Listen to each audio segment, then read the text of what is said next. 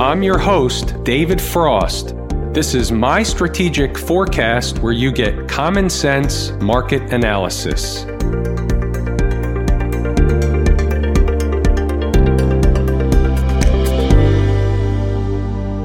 Today is Thursday, September nineteenth, twenty nineteen. We're looking at a daily chart of the S P Y, or SPDR, which is the proxy for the S and P five hundred. Let's first take notice of the first thing that jumps off the page when you bring up this chart, which is the market did make a new high today just for a moment, then it fell back down away from that high and didn't close at a new high. Fair enough. They made a new high. Is that meaningful? Is it not meaningful? Is it an elephant in the room? It's none of the above. They just made a new high. The market's in an uptrend. It's challenging the old highs. It hasn't closed above the old highs yet. And basically, that's what we have on the table. We don't have anything different than we had yesterday, other than the fact that they made a new intraday high. That's it. The elephant in the room, or the big question, the sixty-four thousand dollars question is, which way are they going? Are they essentially eating time off the clock, building energy to move higher yet again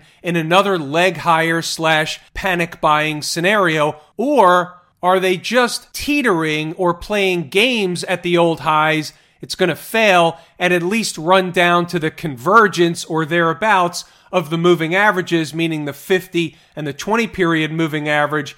On the daily chart, we're talking about S P Y two ninety-five, give or take. Below that, we have a gap. That was the last breakout area. So if the market did come down, we would come down to visit the former breakout area. That's a far cry from where we are. I'm just saying, if we see a failure, instead of busting through the old highs and having another leg higher, there's energy in the market, right? That energy has to be released in one direction or another, or the third option is they just run sideways and eat time off the clock. But even if they do that, they're still building energy to go somewhere. So either way, there's a move coming. There's a leg of the market coming. The question is, is it a leg higher? Is it a leg lower? Let's look at other charts, because we've got to peel back the onion. We need to try and figure out where the puzzle fits together. We need as many pieces as we can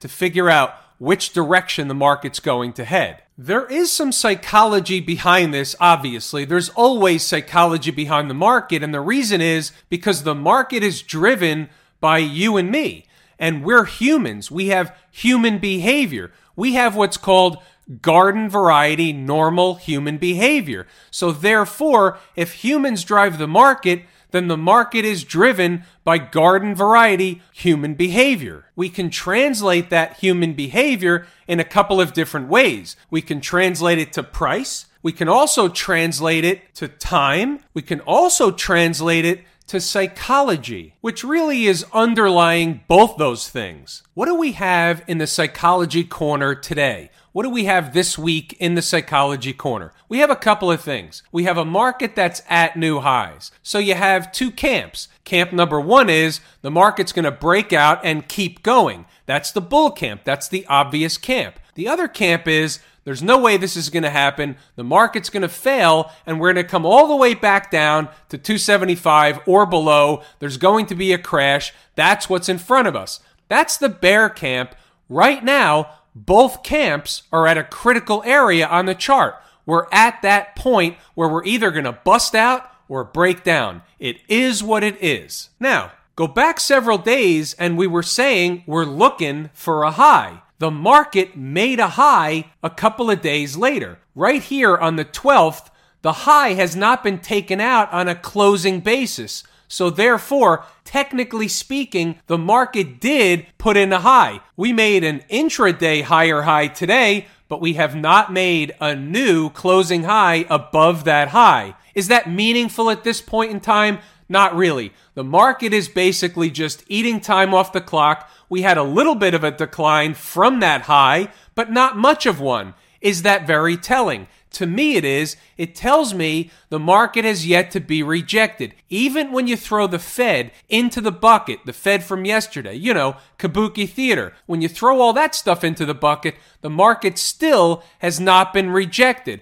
So for me, the psychology of this is, even after the Fed, the market believes the Fed is essentially adding liquidity to the market. What does liquidity mean? Liquidity means it's safe to get in the pool. That's what the chart is telling us today. By virtue of not having been rejected yet, by virtue of having cleared the Fed, by virtue of the Fed saying they're going to support liquidity, all those things point to higher prices. Where does the psychology come in? Well, there's always another side to the equation. We have quadruple witching options expiration week. We have the trick, trap, fool, and frustrate crew. The longer we hang out up here, the more it appears that we're going to make new highs and continue higher. Could we wake up to a black swan, a big gap down out of nowhere, get some selling fired up first thing in the morning, or any morning for that matter? And the answer is, of course. In fact, that is going to happen. We just don't know when that's going to happen. That's the definition of a surprise. That's why they call it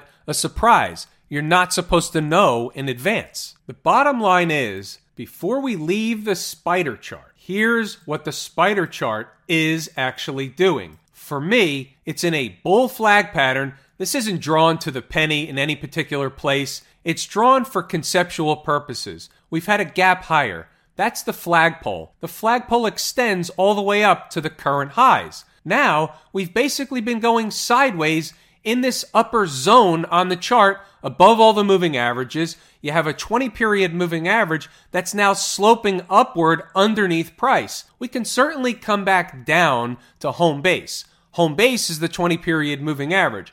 But this is what we have on the chart today. Now, if we wake up to a gap down, or for any reason, the market begins trading below yesterday's low. Remember, below yesterday's low is still the bogey. Below yesterday's low, and this thing can really accelerate on the downside. However, if we're headed to yesterday's low, it's likely already started. What else do we have? When you look at an hourly chart, at the end of the day is when they went to fill the gap. Now, we really needed to stay above that gap. For me, the gap is officially at three oh one point oh nine. The closing price on this hourly chart is three oh one point oh five. Is that an accident or a coincidence? That's unlikely. There really aren't any accidents or coincidences. Not like that, anyway. You bump into somebody at the store, that could be a coincidence. Closing by a few cents below an important number, at least to me, I don't think that's a coincidence. For me, what that does is it validates the point that that was, in fact, an important number. So what do we say about gaps? What we say is we like to see, if we're talking about the upside, if we're talking about bullish markets, if we like to see a gap filled and we like to see the market react in the northern direction rather quickly and stay there, keep going. This one didn't do that. Now it's at the end of the day. So maybe we can attribute that, some of it at least, to Trick and Company. That's certainly possible. That's part of the psychology thing going on. But for now, on the hourly chart, I'm going to take it at face value and I'm going to say the close today was not good. It was good for the bears, not for the bulls on a short-term basis. Put that down on a post-it note. That close was below by four pennies. We'll see if that was important or not, or we'll see if it was just part of the trick, trap, fool, and frustrate crew. Now we're on a two hundred forty minute chart, and I'm going to remind you, I'm the umpire. So we're always looking at both sides of the market if we see another side or if we see both sides of the market. What's the first thing that jumps out at me on this chart is yesterday's reversal candle. I would say that's a pretty good reversal off the lows finishing on the highs. We get the follow through with a gap higher today, come back to fill the gap, but we stay there. We do it late. Under normal garden variety market conditions, that would have happened earlier in the day and they would have finished strong. They would have finished near the highs if the bulls were in control. That's the way I'm looking at the market right now based on the information that's provided, mainly from a visual perspective and just simply using numbers. Here's a short hop for you. I'm just pulling up one of the stocks from Inside the Numbers. This was a selection from Stocks on the Move. We only had one hit today. One hit its price target was D R I. Yesterday we had three. I didn't go over the individual stocks, but today we'll go over the stock and I'll leave you with the commentary. We had everything pretty much on the mark. The market followed the schematic. We had the important numbers. I won't bore you with the details. But here, with D R I, I just want to show you what happened. It's Darden Restaurants. The stock closed yesterday up above one hundred twenty-seven dollars. The stock's getting a haircut at the open. We identified a price of one twenty-one oh six, where the stock would likely find an semblance of support. You can see what happened. As soon as we came into that zone, immediately the stock woke up and started to rally northbound. It came back in and rallied northbound again. Then it came back in again and it finished down below that price. A, that tells you that price is important for a number of reasons. Why? All of a sudden, at the end of the day, the last five minutes of the day, the market dives down and closes below that price. That tells me I had the important number. It traded on it all afternoon and then dove down at the end of the day. No accidents, no coincidences. What else tells me it was an important number? Well, we bounced off of it this morning two times in a big way. You're not talking about a fifty cent bounce. You're talking about a three dollar bounce. You're taking profit, putting it in your pocket, and going about your business. These are on the board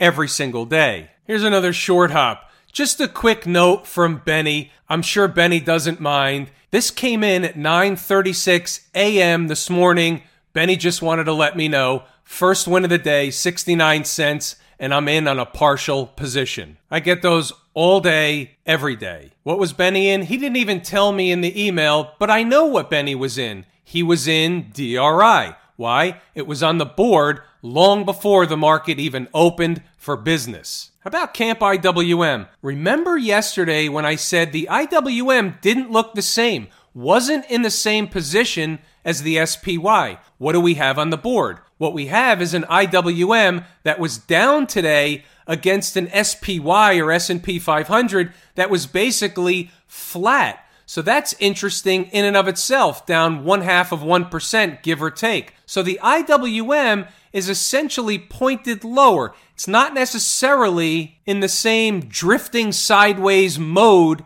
that the spider or S and P five hundred is in. It's of note. It's definitely a puzzle piece. It's on the table. This was on the table last night. I got my hand on the piece and I'm looking to see where it fits into the puzzle. Remember, even if the I W M does come down, that downsloping trend line counts for something. I do get a lot of comments. Why isn't that line really on the numbers and all that stuff? The line was put in as a concept. It was put in using a different time frame. I'll try and make an adjustment, but from a concept standpoint, the trend line is valid. It's not my trend line. The market drew the trend line in, and we can see where the market continuously fought that price zone that that trend line was providing. So therefore, if we come back down to test the top of the trend line, you would normally, under garden variety market conditions, expect there to be support at that trend line.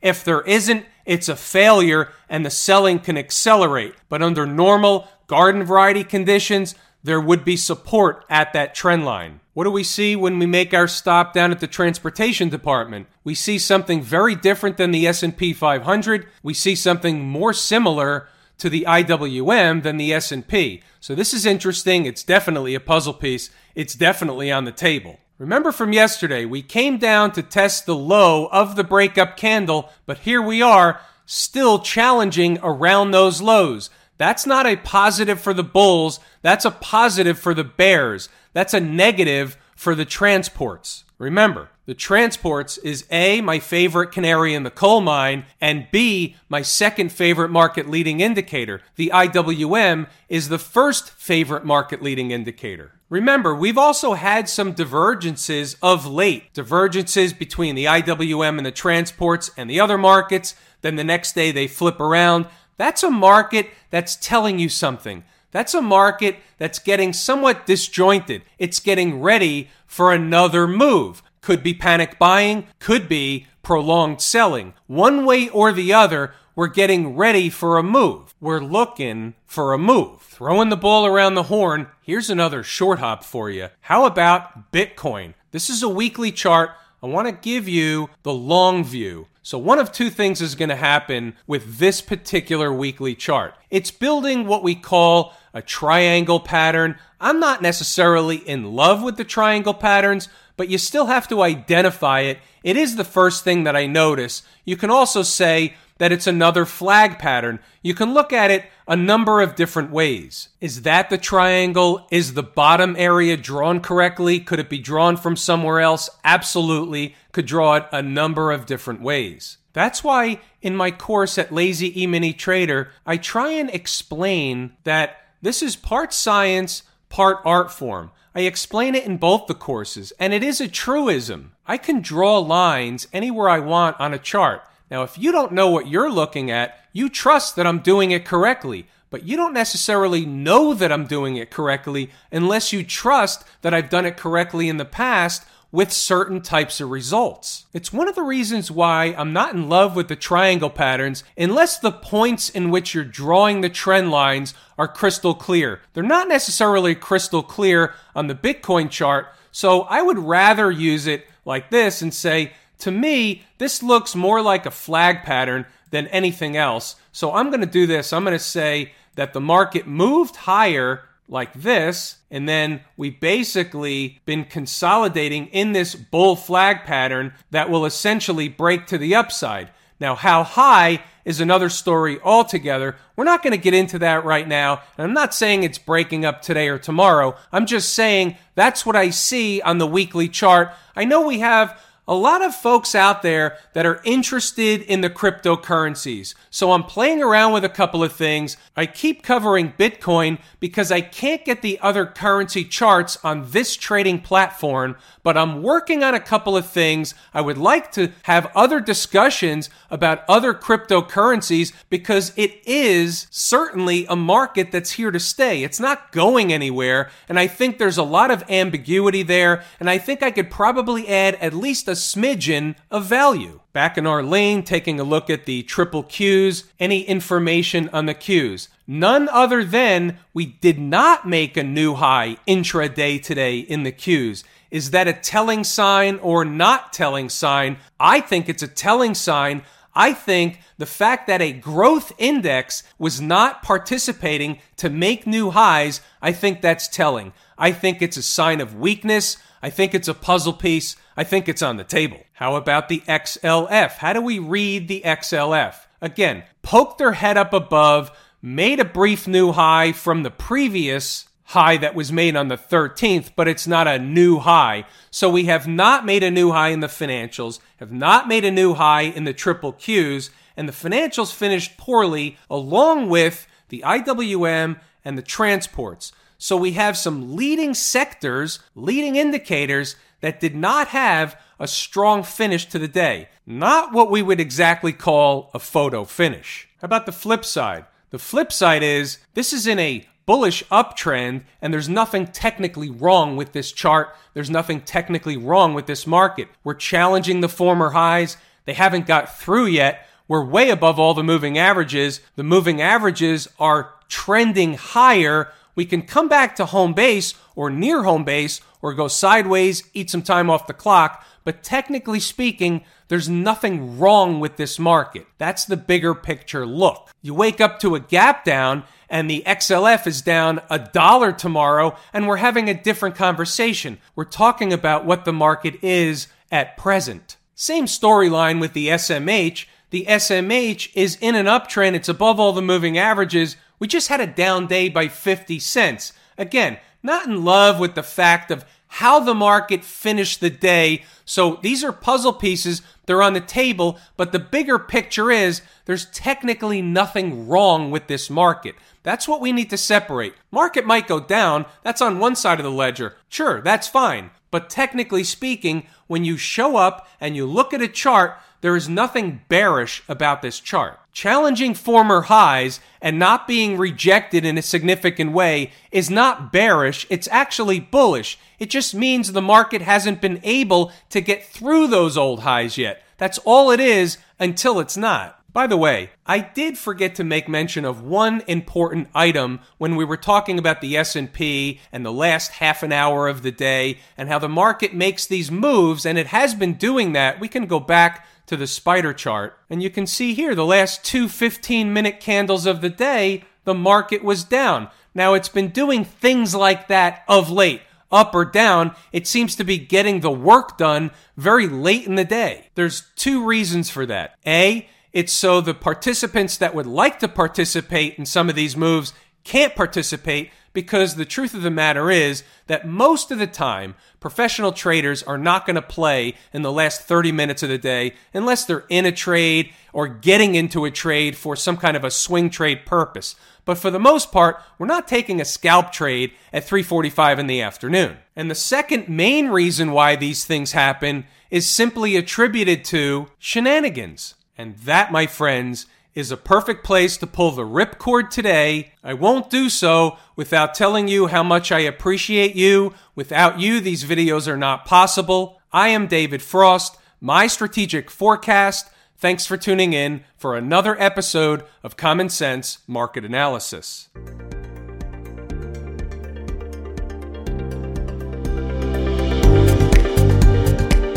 My Strategic Forecast is hosted by David Frost. Subscribe, rate, and review on your favorite podcast app, and please visit my strategic forecast dot com for more information. My Strategic Forecast is common sense market analysis.